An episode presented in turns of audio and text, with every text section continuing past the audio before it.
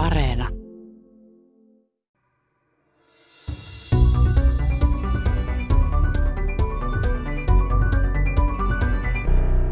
Talven tähtikirkkaina iltoina kannattaa suunnata ulos ilta- tai yökävelylle ja tutkailla tähtitaivasta ja omaa galaksiamme linnunrataa.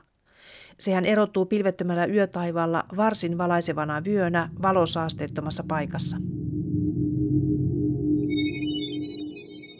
Me pystymme silmillämme näkemään osan linnunradan tähdistä ja sen valovyön, mutta me näemme myös hiukan linnunradan ulkopuolelle, nimittäin naapurigalaksi Andromeda näkyy paljain silminkin Andromedan tähtikuvion alueella.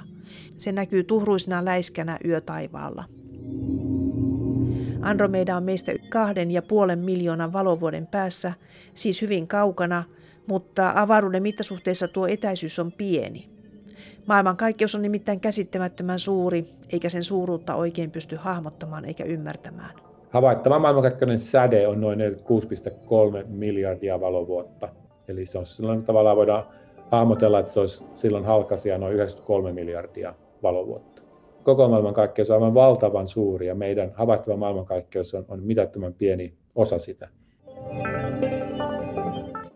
Me elämme nyt tähtitieteen kultakautta ja tällä tähtitieteen kultakaudella tutkimuslaitteet, erilaiset teleskoopit ja satelliitit ovat niin hyviä, että ne ovat paljastaneet avaruudesta yhä kaukaisempia, ihmeellisiä ja valtavan suuria kohteita. Tällä hetkellä me tiedämme, että oma sijaintimme, siis linnunradan sijainti maailmankaikkeudessa, on Laniakea – Laniakeaksi kutsuttu alue, joka sisältää arviolta 100 000 galaksia. Se on siis ihan valtava galaksikeskittymä, mutta kauempana on tätäkin suurempia superrakenteita avaruudessa. Tässä esimerkiksi tämä Hercules Corona Borealis Great Wall rakenteesta, niin sen koko on noin 10 miljardia valovuotta, joka on siis erittäin suuri, koska tämä koko havaittava maailmankaikkeuden halkaisi oli 93 miljardia valovuotta, eli tämä on jo iso osa siitä. Haastateltavana on tiedeykkösessä astrofysiikan professori Peter Juhansson Helsingin yliopistosta ja ohjelmaa on toimittamassa Sisko Loikkanen. Käymme läpi avaruuden rakennetta ja kohteita. Ja aloitamme avaruuden geometriasta. Se on laakea nykykäsityksen mukaan. Siis laakea. Professori Peter Juhansson Helsingin yliopistosta. Tämä on se peruskysymys kosmologiassa pitkään, eli mikä on maailmankaikkeuden eh, niin kuin suuren mittakaavan geometria. Tässä on tavallaan kolme eri vaihtoehtoa. Eli, eli se voi olla juuri tämä laakea, josta puhuttiin, tai sitten se voi olla pallopinta, se tarkoittaa, että suljettu, vähän kuin maapallon pinta, eli jos olisi äärettömästi aikaa ja kierrettäisiin yhteen suuntaan, niin tultaisiin takaisin lähtöpisteeseen. Tai sitten se kolmas vaihtoehto on tämmöinen avoin, jota kutsutaan myös eh, satulapinnaksi. Ja tämä geometria riippuu siis siitä, mikä on maailmankaikkeuden energiasisältö, eli paljonko energiaa yhdessä, yhteensä maailmankaikkeudessa on. Ja tämä rajapinta on, on tämä niin kriittinen tiheys. Eli jos maailmankaikkeudessa on täsmälleen kriittinen tiheys, niin silloin geometria on laakea. Mutta jos sitä ainetta tai energiatiheyttä on liikaa yli sen kriittisen tiheyden, niin silloin me on suljettu maailmankaikkeus, joka myös tarkoittaa siis sitä, että maailmankaikkeus silloin laajenisi jonkun aikaa, mutta lopulta romahtaisi kokoon. Tai sitten jos sitä on selkeästi alle tämän kriittisen määrän, niin silloin puhutaan tästä satulapinnasta, eli avoimesta geometriasta. Ja mitä tämä käytännössä tarkoittaa on, että kun etäisyyksiä mitataan avaruudessa kaukaisiin kohteisiin, niin tämä geometria vaikuttaa siihen, että mikä se etäisyys on esimerkiksi valovuosissa. Samalla lailla kuin jos esimerkiksi lennät täältä Suomesta Amerikkaan, niin on hyvin tärkeää tietää, että maapallon geometria on pallo. Silloin kuljetaan eri, ihan erilainen matka pallon pinnalla kuin jos se olisi laakea tai puhumattakaan siitä, että se satulapinta. Eli, eli tämä on nyt se geometria tavallaan ja se riittyy siis suoraan siihen energiatiheyteen, mikä maailmankaikkeudessa on. Minkälaisin mittauksin on päädytty siihen, että maailmankaikkeuden geometria on laakea? Tätä on siis pitkään mitattu. Tämä oli se klassinen kysymys kosmologiassa jo 50-luvulta, eli, eli, eli pyrittiin mitata paljonko ainetta maailmankaikkeudessa on. Eli kaikki kiteytyy siihen, että paljonko sitä ainetta ylipäänsä on, ja jos sitä ainetta on liikaa siihen kriittiseen tiheyteen verrattuna, niin silloin maailmankaikkeus on, on siis suljettu, ja jos sitä liian vähän, niin sitten kriittiseen, niin silloin se on tämä avoin satulapinta. Ja nyt havainnot sitten systemaattisesti osoitti pitkään, että sitä ainetta on noin 0,3 tästä kriittisestä arvosta, eli 30 prosenttia. Eli, eli tämä yleensä parametrisoidaan niin, että puhutaan tämmöistä omega-parametrista, eli se on normeerattu niin, että kun omega on yksi, niin on se kriittinen tiheys. Eli tätä ainetta oli 0,3, ja näytti sitten pitkään siltä, että oikea mallihan täytyy olla avoin, koska ainetta ei ole riittävästi. Mutta sitten on olemassa tämmöinen teoria, joka 80-luvulla kehitettiin maailmankaikkeuden alkuhetkille. Teorian nimi on inflaatiomalli. Ja tämä inflaatiomalli ennusti hyvin voimakkaasti, että maailmankaikkeuden kokonaistiheys pitäisi juuri olla tämä kriittinen, eli laakea. Mutta havainnot sitten pitkään näytti, että ei ole, ainetta ainakaan ei ole kuin 0,3. Ja sitten mikä tilanne pelastui tilanne sitten oli se, että tämä pimeä energia tuli mukaan kuvioihin. Eli 90-luvun lopulla huomattiin sitten, että nämä kaukaiset supernovat on liian kaukana siihen nähden, mitä ne piti olla. Ja tämä tarkoitti siis sitä, että maailmankaikkeuden laajeneminen on kiihtynyt sen sijaan, että se on hidastunut. Siihen asti aina luultiin, että maailmankaikkeus laajenee kyllä, mutta, mutta tämä laajeneminen eh, hidastuu pikkuhiljaa, koska aine vetää sitä kasaan, eli painovoima vaikuttaa. Mutta sitten huomattiinkin, että ei päinvastoin, se laajeneminen kiihtyykin. Ja silloin tämä pimeä energian osuus itse asiassa on noin 0,7 tästä kriittisestä. Eli silloin yhdessä tämä pimeä aine ja pimeä energia just antaa tämän kriittisen arvon yksi.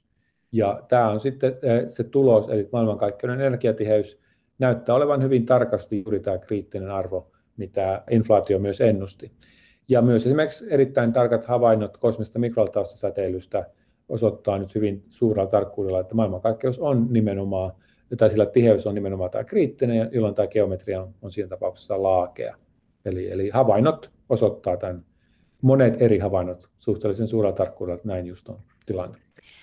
Miten se laakeus täytyy ymmärtää? Siis sitä on kuvattu kirjallisuudessa, että se on ikään kuin tämmöinen pöydän pinta tai jopa A4-mallinen paperi, joka on siis hyvin ohut, mutta kahdessa ulottuvuudessa on hyvin vaikea siis ymmärtää, että kolmiulotteinen avaruutemme tässä ympärillä olisikin tuollainen paperinpalanen Joo, sehän tämä ongelma on, kun tässä ollaan, niin aika-avaruus on neliulotteinen, meillä on kolme paikkakoordinaattia ja aikakoordinaatti, niin sitten miten me voidaan havainnollistaa se matalempi ulottuvuuksia, niin tämä tämmöinen hyvin laaja paperiarkki on siinä mielessä ihan, ihan järkevää. Eli se tarkoittaa siis sitä, että kun etäisyyksiä mitataan avaruudessa, niin niitä mitataan tämmöisessä laakeassa geometriassa. Eli, eli jos se geometria ei olisi laakea, niin saataisiin ihan eri tulos, jos kuljettaisiin esimerkiksi pallon pinnalla tai satulapinnalla.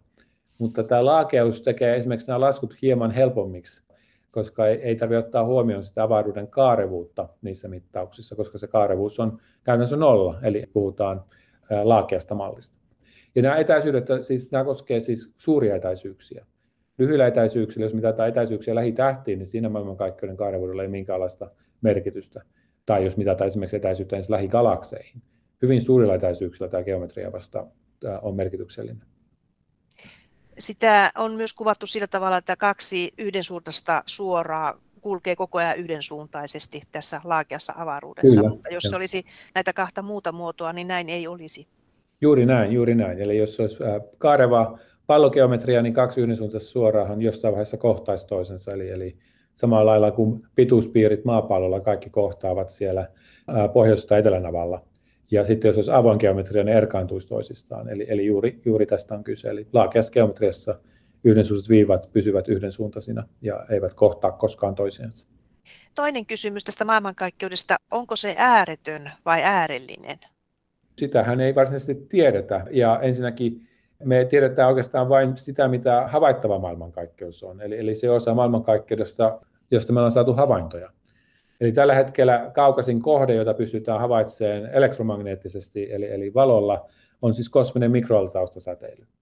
Ja tämähän ympäröi meitä kaikissa suunnissa. Sitä voi ajatella, että me ollaan tässä keskellä, mutta mikä tahansa muu piste olisi yhtä keskellä maailmankaikkeudessa, ja sitä meitä ympäröitää tulipallo, eli kosminen mikroaltaustasäteily.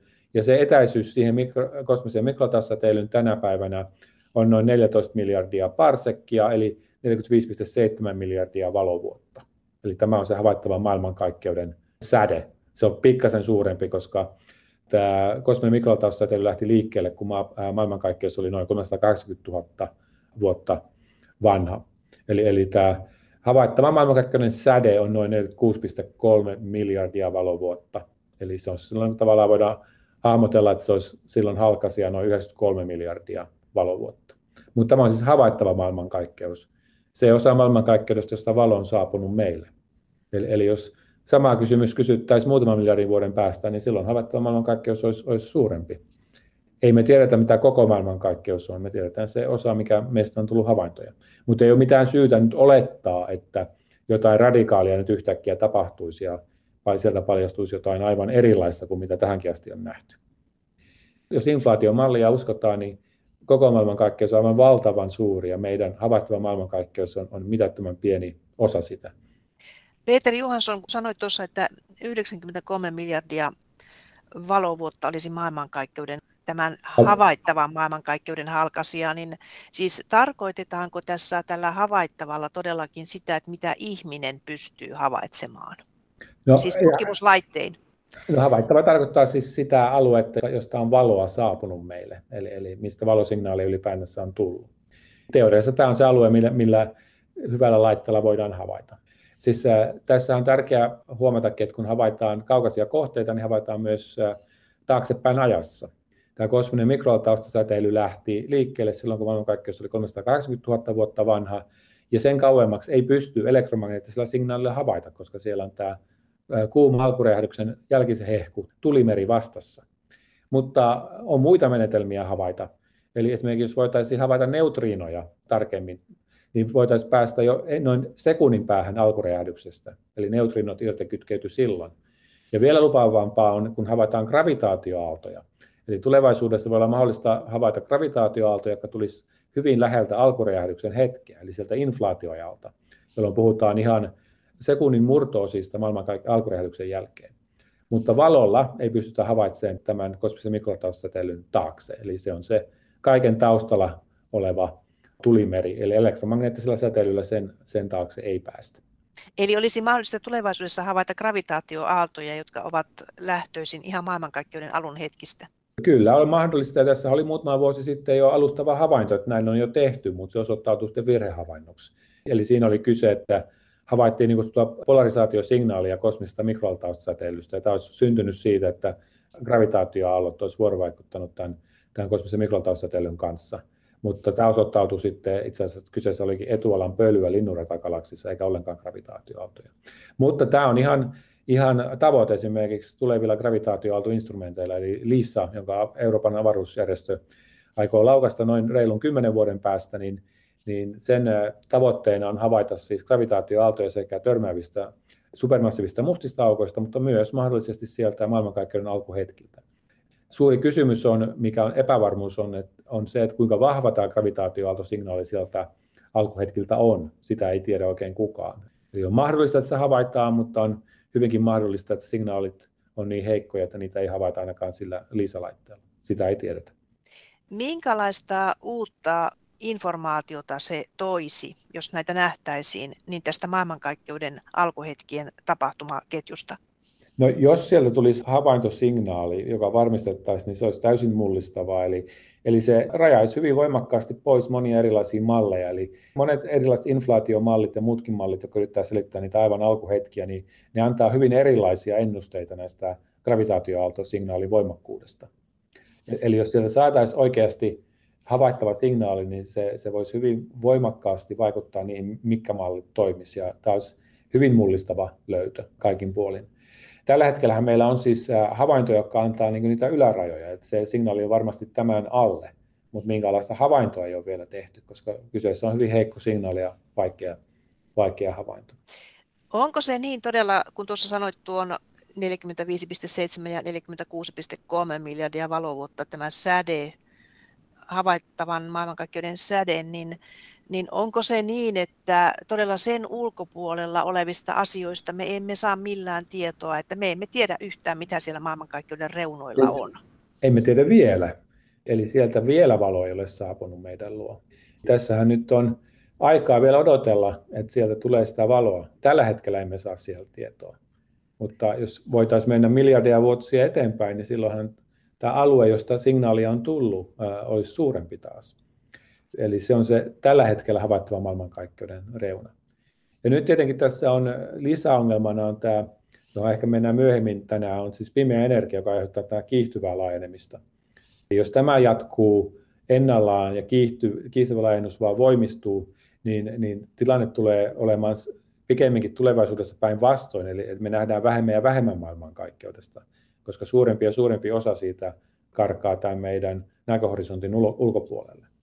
Ilman tätä pimeää energiaa tilanne olisi se, että odotettaisiin vain riittävän kauan, niin yhä suurempi osa maailmankaikkeudesta tulisi näkyviin. Mutta nyt pimeän energian kanssa se havaittava maailmankaikkeuden koko tavallaan se alue tai ainakin ne kohteet, joita me pystytään havaitsemaan, saavuttaa maksimi jossain vaiheessa, sen jälkeen se rupeaa pienenemään. Suurempi osuus kaukaisesta galaksista karkaa niin sanotusti valohorisontin tuolle puolelle, eikä me ei enää voida havaita niitä ollenkaan, mikäli tämä maailmankaikkeuden kiihtyvä laajeneminen jatkuu samanlaisena kuin tähän asti. Eli maailmankaikkeus harvenee? Harvenee, se havaittava osa harvenee, joo. Eli se, se määrä ainetta, jota voidaan havaita, se pienenee. Nehän ei tavallaan katoa mihinkään, ne vaan katoaa meidän horisontin, näköhorisontin ulkopuolelle se aine. Maailmankaikkeus laajenee, niin silloin maailmankaikkeus myös harvenee koko ajan. Aineen määrä, tavallaan energian määrä aineessa on, on vakio, mutta jos maailmankaikkeuden koko kasvaa koko ajan, niin se energiatiheys tietenkin pienenee. Tässä vaiheessa on hyvä muistuttaa siitä ihmeellisestä asiasta, että maailmankaikkeuden aineesta suurin osa on tieteelle yhä arvoitus.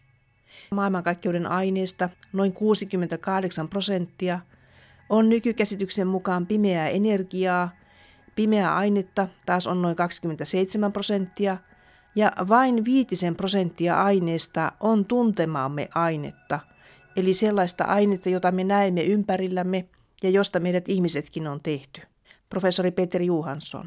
Silloin kun tämä kosminen mikrotaustasäteily syntyi, eli 320 000 vuotta alkuajatuksen jälkeen, niin tämä, tämä pimeä energian osuus oli aivan hävivän pieni, prosentin murtoosia maailmankaikkeuden energiatiheydestä. Eli silloin aivan muut komponentit, eli aine dominoi sitä, tavallinen aine ja pimeä aine. Mutta jos mennään kaukaiseen tulevaisuuteen ja kaikki jatkuu ennallaan, niin tämä pimeä energian osuus tulee kasvamaan koko ajan, koska aine harvenee ja pimeä energian määrä pysyy vakiona, kun maailmankaikkeuden koko kasvaa, jolloin se energia, suhteen energiatiheys kasvaa koko ajan. Kaukaisessa tulevaisuudessa pimeä energia on 0,9 tästä kokonaismäärästä, sitten vielä kaukaisemmassa 0,99 ja niin poispäin. Tässä vaiheessa on hyvä ottaa tämä pimeä energia esiin vähän enemmänkin, ennen kuin me siirrytään puhumaan linnunradasta ja galakseista. Luin kirjaa, joka on tässä nyt edessä, niin tämä Neil deGrasse Tysonin tähtitiedettä kiireisille, ja hän puhuu tässä pimeästä energiasta, ja hän esittää tällaisen asian, että tämä pimeä energia on, on tämmöistä tyhjön energiaa, mutta että se muodostuisi tämmöisistä virtuaalihiukkasista. Eli siellä avaruudessa virtuaalihiukkasia pulpahtaa esiin ja katoaa, syntyy uusia ja katoaa, häviää. Tämä on tämmöinen kvanttimekaaninen asia, tämä nämä virtuaalihiukkaset, mutta mitä siis nykyisin ajatellaan? Onko se jotakin tämän tyyppistä tämä pimeä energia vai onko fyysikoilla joku käsitys siitä, että mitä se voisi olla? Voisiko se olla virtuaalihiukkasia kenties? Lyhyt vastaus tähän pimeä energia on, että kukaan ei oikeastaan tiedä, mitä se on. Teorioita toki on ja malleja on, mutta ei kukaan oikeasti tiedä, mistä siinä oikein on kyse. Eli, eli nämä suuret mysteerit, pimeä aine ja pimeä energia – ne on molemmat ongelmallisia siinä mielessä, että ne ovat osa näitä malleja, niitä tarvitaan ja ne, ne toimii yhtälöissä, mutta ihan tarkalleen ymmärtää, että mistä siinä oikein on kyse, on, on hyvin, hyvin haastavaa. Pimeä aine on ehkä pikkasen helpommin hanskattavissa kuin pimeä energia. Joku fyysikko sanoi aikoinaan, että pimeä energia on kuin tulevaisuuden fysiikkaa, joka on tullut meidän vuosisadalle. Eli ei me oikein ymmärretä, mitä se pimeä energia on. Yksi malli on juuri se, mistä sä puhuit tässä, eli että kyse olisi jonkinlaista tyhjöenergiasta, virtuaalihiukkasista, joka tulee syntyy, tyhjässä syntyy koko ajan virtuaalihiukkasia, jotka sitten katoaa hyvin nopeasti, kun ne lainaa, mitä enemmän energiaa lainataan, niin se lyhyemmän ajan ne, ne elää nämä virtuaalihiukkaset. Mutta jos näitä malleja lasketaan ja sitten yritetään arvioida, kuinka vahvaa se pimeä energia pitäisi olla, niin yleensä tämä havaintotulos tai, tai laskettu tulos poikkeaa noin tekijällä 10 potenssiin 120 sitä havaitusta tuloksesta. Eli yksi, jos on 120 nollaa perässä. Ei se ihan nappiin mene. Eli, eli suurin ongelma tämän pimeän energian kanssa on, että mitä se on, mi, miksi tämä on ja, ja miksi se on niin heikkoa. Eli sitä, se on kuitenkin loppujen lopuksi aika vähäinen se se vaikutus. Eli jos klassisissa tai kvantiteoreiden tyhjäenergialaskuissa niin yleensä se vaikutus, joka näistä virtuaalikoista tulisi, on paljon paljon suurempi kuin se havaittu efekti. Mutta ei me tiedetä, mitä se pimeä energia on. Se on minusta lyhyt, lyhyt ja rehellinen vastaus. Toki sitä tutkitaan paljon. Ja yksi vaihtoehto, että se on jonkunlaista tyhjön, tyhjön energiaa, mutta mitä tarkalleen se on, niin ei ole selvyyttä siitä ollenkaan. Jos mennään nyt sitten tähän meitä ympäröivään maailmankaikkeuteen tai avaruuteen, niin maapallohan on osa aurinkokuntaa ja tämä aurinkokunta taas on osa linnunrata galaksia. Ja linnunrata galaksi on sauva spiraaligalaksi, eli tosiaan on sellaiset kierteiset haarat ja luin, että tämä olisi tämä meidän paikkamme siellä Orionin, Orion nimisessä kierteishaarassa. Ja me olemme linnunradan keskustasta 26 000 valovuoden päässä suurin piirtein. Ja Joo. tämä on ihan valtava rakenne tämä linnunrata. Miten haluaisit kuvata linnunrataa galaksina? Joo, no linnunrata on siis varsin tyypillinen, suhteellisen suuri spiraaligalaksi. Ja aivan kuten sanoit, se on sauvaspiraali ja tyyppiluokitukseltaan niin kutsuttu S, iso B, pieni b, Eli S tarkoittaa spiraaligalaksia, iso B tarkoittaa bar, eli sauvaa, ja tämä pieni b kertoo, kuinka avonaiset spiraalihaarat eli nurdalla on. Eli, eli jos vähän tiukemmin rullalla, niin se olisi A-luokan galaksia, jos olisi enemmän avonaiset spiraalihaarat, se olisi C- tai D-luokka. Ja linnunrata koostuu noin 100-400 miljardia tähteä suurin piirtein. Tarkka luku on sitä suuruusluokkaa sitä nyt tutkitaan koko ajan. Kaija-satelliitti on ehkä vähän enemmän tähteä kuin oletettiin, eli, eli, ehkä tuo ylempi arvio on lähempänä totuutta, mutta kuitenkin sitä luokkaa, eli ei missään nimessä ääretön määrä tähtiä. Paljon toki, mutta sanotaanko 100, noin 400 miljardia tähteä. Ja aurinkokunta tosiaan sijaitsee noin 26 000 valovuoden päästä keskustasta. Tämä tiedetään nyt varsin hyvin, koska on mitattu tarkasti sitä tähtien liikkeitä musta, sen linnunradan keskuksen mustan aukon ympärillä ja siinä samalla saatiin tämä etäisyys määrättyä varsin hyvin. Tästä myönnettiin fysiikan Nobelin palkinto viime vuonna. Ja aurinko liikkuu tässä linnunradassa, sen ratanopeu, sen keskuksen ympäri on noin 220 kilometriä sekunnissa suurin piirtein. Ja aurinkohan ei liiku nyt ympyräradalla, mutta, mutta tämmöisen lievästi elliptisellä radalla, eli käydään lähimmillään siellä ehkä vähän noin 20 000 valovuoden päässä keskustasta ja uloimmillaan ollaan siinä 30 000 valovuoden päässä suurin piirtein. Mutta ei ihan keskustassa asti käydä missään vaiheessa. Se on siis iso kiekkogalaksi, eli tässä on kiekko, jonka säde on noin 50 000 valovuotta ja kiekon massa, tähtimassa on, on noin 50 miljardia auringon massaa, eli 5 kertaa 10 auringon massaa. Ja sittenhän tämä koko linnunrata liikkuu tämän kosmisen mikrotaustatellyn suhteen. Viimeisten mittausten mukaan tämä nopeus on noin 620 kilometriä sekunnissa ja suunta on tuo Hydran tähdistön suunta. Eli Hydra taitaa olla vesikäärmeen tähdistö suomeksi. 620 kilometriä sekunnissa liikkuu ja aurinko liikkuu linnunradan keskuksen ympäri 220 kilometriä sekunnissa. Joo, kyllä. Eli nämä nopeudet ovat aika, aika mahtavia Liinoratahan on jännän mallinen, siinä on semmoinen keskuspullistuma. Mitenkäs tuommoinen keskuspullistuma syntyy tuommoiseen galaksiin? Luin, että se keskuspullistuma olisi 30 000 valovuotta paksuudeltaan, paksuudeltaan nimenomaan. Joo, joo, nämä keskuspullistumat on aika yleisiä kiekkogalakseissa, eli varsinkin massiivisissa kiekkogalakseissa yleensä on keskuspullistuma siellä keskellä. Se on vähän tämmöinen niin kuin massiivisen pähkinän näköinen, kun sitä katsotaan sivulta päin.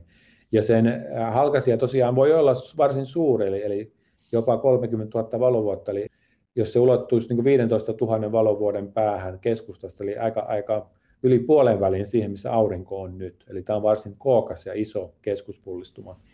Näitä keskuspullistumia on erilaisia, mutta niin klassiset keskuspullistumat, joista tässä Linnunradankin galaksissa on todennäköisesti kyse, niin nämä yleensä syntyy galaksien välisissä törmäyksissä. Linnunrata on ennen muinoin törmännyt paljon galakseja, ja jossain vaiheessa galaksitörmäyksissä tätä ainetta on sitten kerääntynyt paljon sinne keskustaan, eli saatu sellainen suurempi massakeskittymä siellä. Ja ennen kaikkea siellä on myös tämä painovoima on hyvin suuri siellä keskustassa, kun on paljon tähtiä, niin siellä kun nämä tähdet, massiiviset tähdet räjähtää supernovina, niin se aine ei pääse karkaamaan ulos galaksista, vaan se jää sinne. Ja tämä kasvattaa myös sitä metallipitoisuutta näissä tähdissä, eli siis raskaampien alkuaineiden osuutta. Eli vety ja helium ja raskaammat alkuaineet on kaikki metalleja tähtitieteilijöiden mielestä. Mutta nämä keskuspullistumat esiintyy varsinkin tämmöisessä massiivisessa kiekkogalaksissa hyvin usein.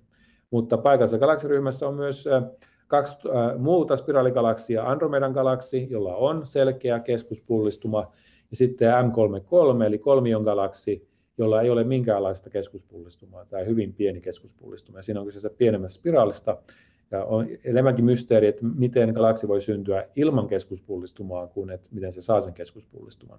M33 on jotenkin välttynyt näiltä isommilta törmäyksiltä, koska sillä ei ole sitä keskuspullistumaa. Onko se niin, että linnurata on menneisyydessä kohdannut monia törmäyksiä? Kyllä, sitä ei tiedä tarkkaan, mutta kuinka monta, mutta puhutaan siis kymmenistä, jos ei, jos ei luokkaa sata törmäyksiä. Galaksithan törmää hyvin usein, siis vuosimiljardien aikana, niitä tapahtuu paljon. Se johtuu siitä, että galaksien koot verrattuna niiden välisiin etäisyyksiin on, on, on ne etäisyydet on pieniä verrattuna niin kokoihin, eli ne on aika lähekkäin toisiinsa. Ja, ja tälläkin hetkellä linnunrata on törmäämässä yhteen galaksiin, eli Sagittarius Käpiö-galaksi on parhaillaan sulautumassa linnunrataa, ja näitä tapahtuu paljon enemmän linnunradan historiassa myös näitä törmäyksiä. Suurin osa näistä törmäyksistä on ollut pienempien galaksien kanssa, tai oikeastaan kaikki, ja niistä jääty jäänteitä linnunrataa, eli linnunradassa on selkeitä tähtivirtoja, eli kun havaitaan linnunradassa, niin nähdään, että siellä on paljon tähtiä, jotka liikkuu tiettyyn suuntaan, niillä on samanlainen alkuainekoostumus, ja nämä on sitten muinaisten kääpiögalaksien jäänteitä, jotka on jäänyt kiertämään linnunrataa. Eli linnunrata on vuorovesivoimat on hajattanut sen galaksin, mutta se galaksin ydin edelleen, ydinalue kiertää siellä edelleen tämmöisenä tähtiryppäänä. Ja törmäyksiä tapahtuu paljon. Mutta linnunradalla on edessä tämä yksi erittäin suuri törmäys, eli Andromedan galaksin kanssa. Eli se tulee olemaan iso törmäys, joka tapahtuu noin 4, 4 miljardin vuoden kuluttua, 4-5 miljardin vuoden kuluttua. Onko se niin, että se törmäys Linnunradan ja Andromedan galaksin välillä on jo alkanut, että niiden reunimmaiset alueet jo ovat lähekkäin? No se vähän riippuu siitä, kuinka laajoja nämä pimeäainehalot on. Eli kaikki galaksithan sijaitsee pimeäainehalojen sisäpuolella. Ja Andromedahan lähestyy linnunrataa noin 120 kilometriä sekunnissa. Eli tämänkin haastattelun aikana Andromeda tulee ihan huomattavan etäisyyden lähemmäksi meitä, 120 kilometriä sekunnissa kuitenkin neljä miljardia vuotta on aikaa siihen törmäykseen, mutta, mutta nämä pimeäinen halojen koot on, on aika vaikeasti arvioitavissa ja ehkä tämä törmäys ei ole ihan vielä alkanut, mutta ei siihen kauhean kauan mene ennen kuin nämä pimeäinen halot rupeaa jo koskettamaan toisiaan. Kyseessähän, kun me ei tarkkaan ymmärrä, mitä pimeä aine vielä on, mutta kyse on kuitenkin todennäköisesti massiivisista, ei, ei, ei tavallisista hiukkasista, eli jonkunlaisista hiukkasista, joilla on painovoimaa. Se oletetaan, että pimeä aine on tarkkaan ei mitä se on tietenkään. Tämä Andromeda ja linnunrata yhdistyy, niin lopputuloksena on todennäköisesti ellipsigalaksi.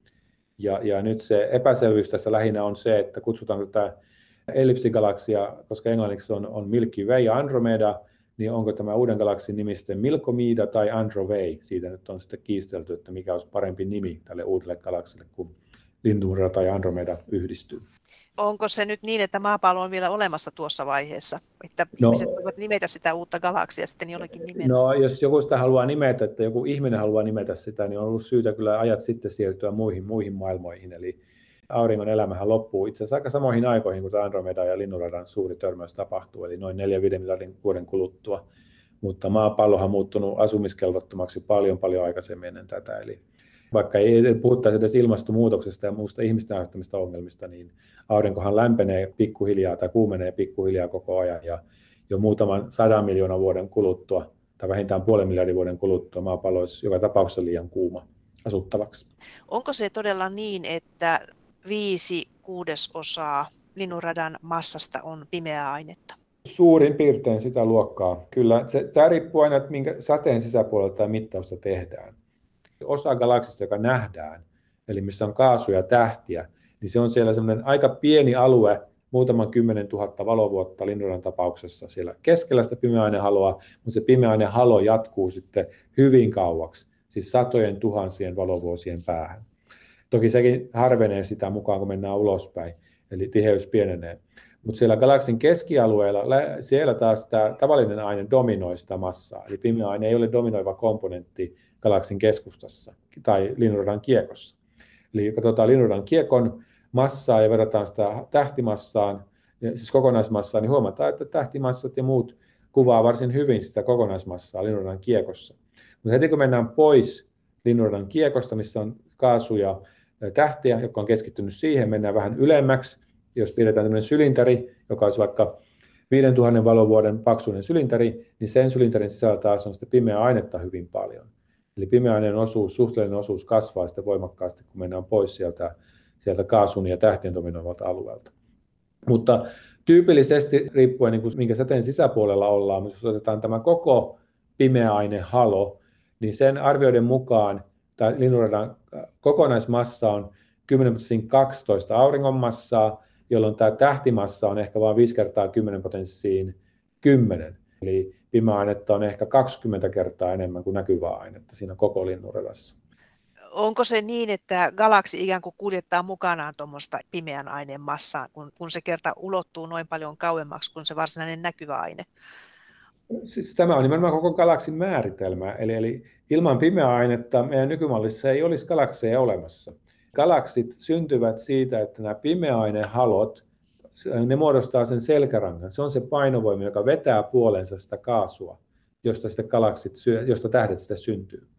Tämä on se ratkaiseva ero esimerkiksi tähtijoukon ja galaksin välillä. Eli tähtijoukko on kaasupilvi, joka, joka romahtaa kasaan ja, ja, ja romahduksessa se fragmentoituu ja syntyy paljon tähtiä. Mutta siellä ei ole paljon pimeää ainetta, eli palemassa tähtijoukossa ei ole pimeää ainetta. Jos ei olisi olemassa pimeää ainetta, niin ei olisi olemassa galakseja, eikä tähtiä, eikä planeettoja, eikä meitä. Kaikki meidän, meidän olemassaolomme ole velkaa pimeälle aineelle, nykytietämyksen mukaan jos tarkastellaan sitten tätä isompaa kokonaisuutta, jos mennään linnunradasta seuraaviin avaruuden rakenteisiin, niin siellähän on sitten sellaisia rakenteita, joissa on linnunradan kaltaisia galakseja tai muita galakseja, niin niitä on ikään kuin ryhmittynyt ryhmiksi, että ne ovat kokoontuneet keskenään tiettyyn paikkaan avaruudessa. Joo, kyllä. Suuri osa galakseista ei ole mitenkään omillaan maailmankaikkeudessa, vaan ne on ryhmittynyt jos lähdetään näistä pienemmistä rakenteista, puhutaan e-, ensin galaksiryhmistä. Eli tässä on, on selkeä, eli meidän paikallinen galaksiryhmä, jossa on suurimmat galaksit on juuri Linnunrata ja Andromeda. Sitten on M33, eli tämä kolmion galaksi, ja sitten on kääpiogalakseja, esimerkiksi Magellanin pilvet. Suuri Magellanin pilvi on vielä suhteellisen kirkas, ja sitten pieni Magellanin pilvi, ja on, on valtava määrä hyvin himmeitä kääpiogalakseja. Ja tämä on nyt on galaksijoukko, eli tämä on tämmöinen keskisuuri rakenne, jossa yleensä on spiraaligalakseja ja EUn kokonaismassa, pimeäainemassa on tyypillisesti 10 13. Tämä siis oli tämä galaksiryhmä, eli, eli, eli paikallinen galaksiryhmä. Eli suurempi rakenne on sitten galaksijoukko, eli englanniksi galaxy cluster. Ja tässä nyt on tyyppiesimerkki on Neitsyen galaksijoukko, joka on lähin meitä oleva galaksijoukko, johon on matkaa noin, noin 50 miljoonaa valovuotta. Ja sitten voi mennä vielä suurempiin rakenteisiin, kun useampia galaksijoukkoja yhdistetään, niin puhutaan sitten supergalaksijoukosta tai supergalaksiklustereista. Mutta tämä määritelmät menee vähän hankaliksi, koska galaksithan on, on sidottu, painovoimalla sidottuja, galaksiryhmätkin on painovoimalla sidottuja ja galaksijoukot, mutta nämä supergalaksijoukot ei välttämättä ole painovoimalla sidottuja, ne on löyhempiä järjestelmiä. Eli ne koostuu sitten monesta galaksijoukosta, ja sitten vähän kysymys, mitä kutsutaan sitten supergalaksijoukoksi oma paikkamme täällä maailman kaikkeudessa on Laniakea. Olikohan se vuosi 2014, kun tämä keksittiin, että meidän paikkamme avaruudessa on Laniakea. Minkälainen paikka tuo Laniakea on? Joo, tämä, todellakin tämä oli 2014, kun tämä Laniakea-konsepti sitten julkaistiin. Ja ensinnäkin mitä tämä Laniakea tarkoittaa, että tämä on siis Havain kieltä, eli Havain alkuperäiskieltä. Ja nämä tutkijat oli Havailta, ja se tarkoittaa suoraan äh, käännettynä suurin piirtein mittaamatonta taivasta tai jotain hyvin suurta taivasta.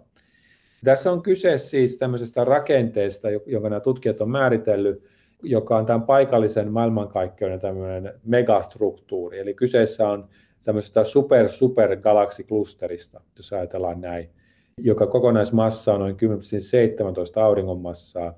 Ja se, se koostuu noin sadasta tuhannesta kirkkaasta galaksista – jotka sijaitsee noin 300 galaksijoukossa ja galaksiryhmässä. Tämä on tämmöinen iso, erittäin iso rakenne. Tähän ei missään nimessä ole tietenkään painovoimalla sidottu rakenne. Eli tämä on sillä lailla vähän ehkä huonosti määritelty. Tämän koko on noin, noin 500 miljoonaa valovuotta. Miten tämä on niin määritelty on se, että on havaittu, että tämän rakenteen keskialueella on niin kutsuttu tämmöinen suuri keskuspiste, eli niin kutsuttu Great Attractor, eli suuri massakeskittymä, jota kohti tämä aine sitten virtaa. Niin, niin, tämä on tavallaan määritelty nopeusvektoreiden avulla katsottu, mihin galaksit ja galaksiklusterit tässä lähimaailmankaikkeudessa liikkuu, ja huomattiin, että täällä on tämmöinen, tämmöinen attraktori tai tämmöinen vetovoimapiste, Great Attractor, joka on siis massakeskittymä, johon kohtaan tämä virtaa. Niin tällä tavalla tätä on määritelty. Mutta ei ole missään nimessä yksikäsitteinen tämä määritelmä, eli vähän erilaisilla havainnoilla on aika erilaisen tuloksen. Ja ennen kaikkea tämä järjestelmä, kuten sanoin, ei ole sidottu painovoimalla, ja jos maailmankaikkeuden laajeneminen jatkuu kiihtyvästi pimeän energian myötä, niin tämä, itse asiassa tämä rakenne tulee hajoamaan ajan myötä myös, ei pysy koossa. Onko se niin, että tämä laniakea myös kulkee tätä Great Attractoria kohti? No siis tämä Great Attractor nähdään niin tämä laniakean vähän niin kuin keskipisteenä. Eli tämä Great Attractor on, on, on se, voidaan ajatella, että se on tämän laniakean keskuspiste, eli ne galaksit tässä laniakean rakenteen sisällä keskimäärin kulkeutuvat tätä Great Attractoria kohti. Tämä on se, mihin kohti tämä aine virtaa. Tiedetäänkö siitä, mitä siinä on siinä suuressa attraktorissa? Eli siis senhän täytyy olla mahtava painovoima keskittymä. No sitä on havaittu ja, ja siellähän on niin erilaisia galaksikeskittymiä. E, eli siellä suunnassa on sekä tämä Virgon supergalaksijoukko, joka on tämä meidän lähi, sitten on Hydra Centaurus, superklusteri on siellä suunnassa, ja, ja siellä on niin useampia isompia keskittymiä. Mutta, mutta ei, ei ole sellaista, että siellä on yksi iso kohde just siinä Great Attractor kohdassa. Tämä enemmänkin on tämmöinen yleinen suunta, missä on enemmän massaa, johon, johon tämä lähimaailmankaikkeus liikkuu. Siellä on myös nyt löydetty toinenkin klusteri nimeltä Vela superklusteri siellä alueella, eli siellä on useamman ison galaksiklusterin keskittymä. Ja sen etäisyys on noin 150-250 miljoonaa valovuotta meistä, siis tämän Great Attractorin etäisyys. Yksi iso ongelma tässä Great Attractorissa on, että se sijaitsee aika suoraan tämän linnunradan tason takana, joka tarkoittaa jälleen kerran, että se on hankalasti havaittavissa, koska tätä etualan extinktiota on melko paljon. Miten sitä voidaan yleensä havaita? Siis millä konsteilla voidaan katsella linnunradan tason toiselle puolelle? No, linnunradan tason toiselle puolelle voidaan havaita esimerkiksi infrapuna-säteilyavulla, havaita infrapuna-aallon pituuksilla, joka pääsee tämän pölyn läpi. Samalla lailla voidaan havaita tähtien liikkeitä linnunradan mustan aukon lähellä sillä keskustassa. Muutenhan sinne ei näkisi ollenkaan, eli optisella alueella on täysin mahdotonta havaita linnunradan keskustaa. Eli havaitsemalla muilla alueilla kuin optisella alueella, jossa, jossa valo absorboituu voimakkaasti tähän pölyyn, niin voidaan havaita siellä. Ja myös esimerkiksi röntgenalueella ja muillakin alueilla päästään siitä läpi. Sitten kun katsoin, minkälaisia rakenteita maailmankaikkeudessa on, niin puhuttiin tämmöistä Great Walleista, siis englannin kielellä Great Wall, joka siis suomennettuna suuri seinä. Mitäs mm. nämä tämmöiset ovat? Ilmeisesti tosi suuria rakenteita kuitenkin. Nämä on vielä isompia rakenteita, eli nämä on tämmöisiä hyvin löyhiä suuren mittakaavan rakenteita, eli voidaan esimerkiksi havaita jotain kohteita, esimerkiksi kvasaareita tai jotain muita kirkkaita kohteita, sitä havaitaan, että ne näyttää sijaitsevan tämmöisessä suuressa vaikka filamenttimaisessa rakenteessa, näistä kutsutaan sitten seinäksi tai tämmöiseksi, mutta nämä rakenteet on aina, tässä esimerkiksi tästä Hercules Corona Borealis Great Wall-rakenteesta, kun oli kyse, niin sen koko on noin 10 miljardia valovuotta, joka on siis erittäin suuri, jos tämä on koko havaittava maailmankaikkeuden halkaisi oli 93 miljardia valovuotta, eli tämä on jo iso osa siitä, siitä koko koosta, mutta nämä on aina mun mielestä aika tämmöisiä kiistanalaisia, koska nämä ei ole missään nimessä painovoimalla sidottuja järjestelmiä, eli nämä on vähän määrittelykysymyksiä, eli löydät kirkkaita kohteita jossain luettelossa, laitat ne peräkkäin taivaalle ja sanoit, että okei, tämä nyt on iso rakenne, koska ne on riittävän lähellä. No onko ne riittävän lähellä? Miksi et ottanut tuota toista kvasaria mukaan, joka on vähän eri suunnassa ja niin poispäin. Eli, eli nämä on hieman kiista, tai ei niin hiemankaan, vaan hyvinkin kiistanalaisia, että mitä näillä oikein tarkoitetaan.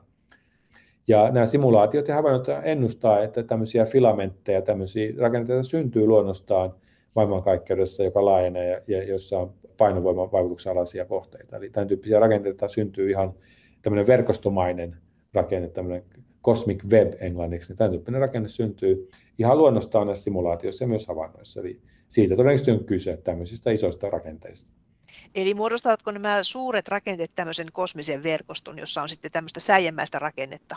Kyllä, ne muodostaa juuri näin, että täällä on painovoiman vaikutuksen, vaikutuksen takia nämä suuret keskittymät syntyy, eli, eli tulee säimainen rakenne, sinne sisälle tulee tyhjempiä onkaloita, ja sitten esimerkiksi galaksijoukot ja supergalaksijoukot, ne syntyy sitten yleensä näiden säikeiden tai filamenttien risteyskohdissa, jossa on hyvin paljon ainetta. Niin me saadaan tämmöinen säijämainen rakenne kyllä, jossa on, on tyhjempiä onkaloita. Tämä, tämä on tyypillinen maailmankaikkeinen rakenne, joka näkyy siis galaksiluetteloissa, galaksihavainnossa ja kaikissa tietokonesimulaatioissa, jos kosmologisimulaatio tehdään, niin tämmöinen rakenne tulee hyvin luonnosta ulos sieltä. Ja nuo tyhjät onkalot ovat noita voideja? Kyllä, joo. Eli, eli voi, voi tarkoittaa vain aluetta, jossa on selkeä alitiheys. Se ei tarkoita sitä, että alue olisi täysin tyhjä galakseista. Siellä on vain selkeästi vähemmän galakseja kuin keskimäärin. Eli siellä ei, ei sijaitse suuria galaksijoukkoja ja tämän tyyppisiä rakenteita, mutta siellä, voi, siellä sijaitsee varmasti yksittäisiä galakseja myös. Ei voidit ei missään nimessä ole täysin tyhjiä. Mitä siellä on, missä ei ole todellakaan galaksia? Siis on tuommoista interstellaarista ainetta. Mitä siellä on silloin? Jos ei ole galaksia, niin siellä on hyvin pienen tiheyden kaasua jonkun verran ja pimeää ainetta. Tämä on tämä inter, intergalaktinen aine. Siellä on hyvin pieni tiheys ja, ja siellä on sitten jonkun verran kaasua ja pimeää ainetta, joka ei ole vielä pudonnut mihinkään galakseihin. Mutta tiheydet on pienempiä kuin keskiarvon tiheydet. Onko siellä vetyä? Nimenomaan vetykaasua, juu, kyllä nimenomaan. Eli, eli se kaasu, mitä siellä on, on siis pitkälti sitten vety- ja heliumkaasua, koska suurin osa maailmankaikkeudessa koostuu vetystä ja heliumista, ja sitten on, on pimeä ainetta kun kuuntelee tätä puhettasi, niin tietysti valtavan suuria mittasuhteitahan tässä käsitellään, jotka ovat täysin järjelle käsittämättömiä. Eihän ihminen pysty tuommoisia lukuja edes ymmärtämään, mutta mikä on mielenkiintoista tässä on se, että tähtitieteilijät ovat kyllä ahkeroineet, se täytyy sanoa, koska kyllähän tuota avaruutta on hahmoteltu ja havainnoitu niin paljon, että pystytään jo näkemään ja kertomaan, että mitä siellä on minkälaisia rakenteita siellä on. Valtavasti galakseja on luetteloitu, valtavasti erilaisia kohteita on luetteloitu ja niistä tiedetään jo ihan valtavan paljon, mitä niissä on, kuinka suuret massat niillä on ja, ja niin edelleen. Että ihan ihmetyttää tämä tähtitieteilijöiden ahkeruus. Kyllä, laitteet on erittäin hyviä. Nyt eletään tähtitieteen, tähtitieteen kulta-aikaa monessa mielessä. Meillä on valtavan hyviä kaukoputkia ja, ja erittäin tehokkaita tietokoneita, ja tämä kaikki yhdessä pystyy, pystytään nyt saamaan aivan ennennäkemättömän tarkka kuva maailmankaikkeudesta, mitä ei koskaan aikaisemmin pystytty tekemään. Kuinka paljon arvioisit, että näistä kohteista on nyt jollain tapaa jo havainnoitu ja luetteloitu, siis kuinka suuri prosenttiosuus? Se on hyvin vaikea arvioida, koska äh, galaksien tapauksissa himmeitä galakseja on paljon, valtavan paljon enemmän kuin kirkkaita galakseja. Eli, eli nämä kaikkein himmeimmät galaksit äh, on, on niin himmeitä, että niitä on lähes mahdoton havaita paitsi tässä ihan linnunradan lähellä. E, eli näitä galakseja on hyvin vaikea tietää paljonko niitä kaiken kaikkiaan on. Eli, eli, eli valtaosa maailmankaikkeuden galakseista ei ole linnunradan ja Andromedan tyyppisiä näyttäviä hienoja spiraaligalakseja, vaan erittäin himmeitä, heikkovaloisia galakseja, joissa on suhteessa paljon pimeää ainetta, mutta ei juurikaan tähtiä. Mutta nämä isot ja kirkkaat galaksithan on tietenkin kaikki lueteltu ja luokiteltu tässä maailman, lähimaailman kaikkeudessa. Mutta kyllähän galakseja maailmankaikkeudessa riittää, että ei ei ne tavallaan laskemalla lopu. Niitä on valtava määrä tietenkin. Mutta kyllä tämä niin kosminen äh, lähiympäristö on hyvin tunnettu. Tämä paikallinen maailmankaikkeus on hyvin kartoitettu kyllä, kirkkaiden galaksien osalta.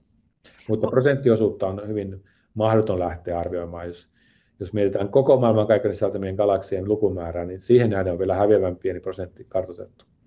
Voiko galaksi olla täysin pimeää ainetta tai näkymätön? Siis pimeä aine standardi, tai standardikosmologian mallin mukaan äh, voi olla. Eli tämä malli ennustaa, että tietyissä tapauksissa pimeä aineen halon massa on niin pieni, että se ei pysty pitämään tätä kaasua. Ja ne ensimmäiset tähdet, jotka esimerkiksi syntyy ja räjähtää supernovana, niin se heittää kaiken kaasun ulos.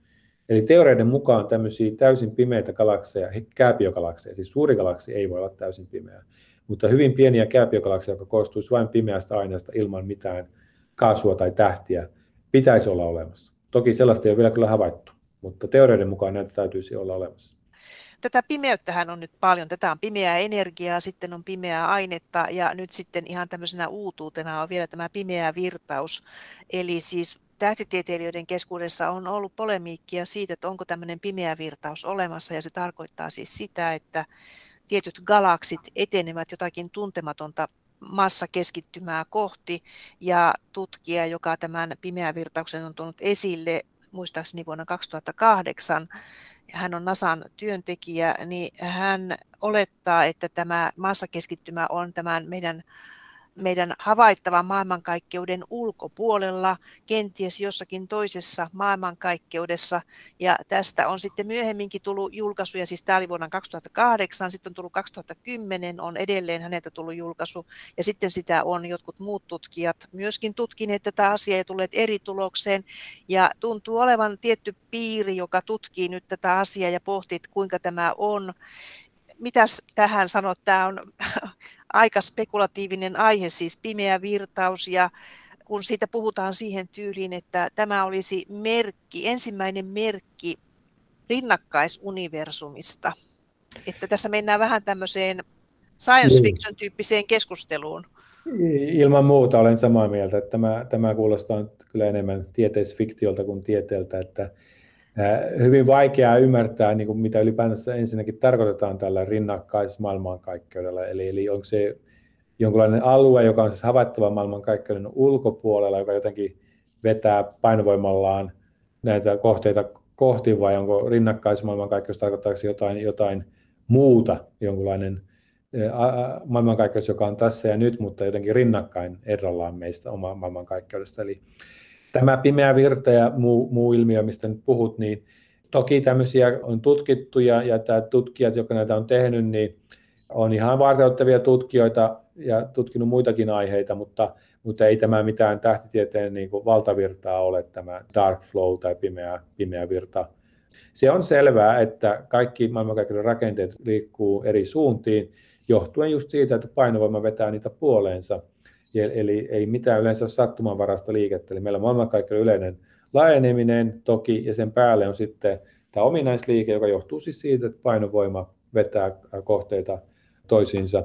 Mutta että tämä, tämä massakeskittymä sijaitsisi jotenkin meidän maailmankaikkeuden ulkopuolella, niin on hyvin vaikea uskoa että ymmärtää, miten tämä, mitä tämä tarkoittaa koko lause, eli miten niin maailmankaikkeuden ulkopuolella. Eli tässä on mun mielestä ihan riittävästi ihmeteltävää tässä meidän omassa havaittavassa maailmankaikkeudessa, eli minä pitäydyn siinä, että en ole valmis vielä siirtymään muihin maailmankaikkeuksiin.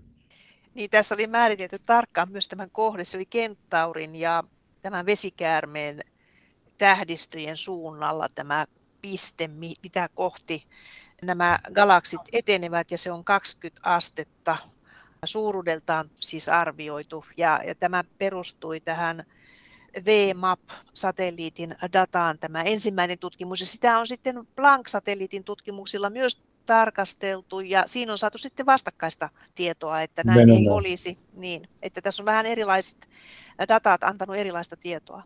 Kyllä, juuri näin. Sekä tämä WMAP, eli WMAP ja Planck on molemmat tutkinut tätä kosmista mikrotaustasääteilyä. Ja Planckin tulokset oli vielä tarkempia kuin, kuin tämä VMAPin tulokset, ja, ja kyllä jos tämmöinen ilmiö olisi todistettu niin, että siihen uskoisi laajempi joukko tähtitieteilijöitä, niin se olisi hyvin laajasti levinnyt asia kyllä. Eli tutkimusta tekee paljon eri tutkijat ja erilaisia malleja ja teorioita pitää kehittääkin, mutta, mutta jos näin vallankumouksellisia ideoita esittää, niin täytyy olla kyllä erittäin vankat todisteet sitä varten. Ja tässä tapauksessa kyllä mielestäni nämä todisteet uupuvat. En, en, en lähtisi tämmöiseen malliin, missä tämä dark flow on mitenkään kovinkaan merkittävä asia. Eli varsinkaan jos selityksenä on se, että ainetta meidän oman maailmankaikkeuden ulkopuolelta jotenkin vaikuttaisi tähän, niin en, en usko tähän kyllä siinä mielessä.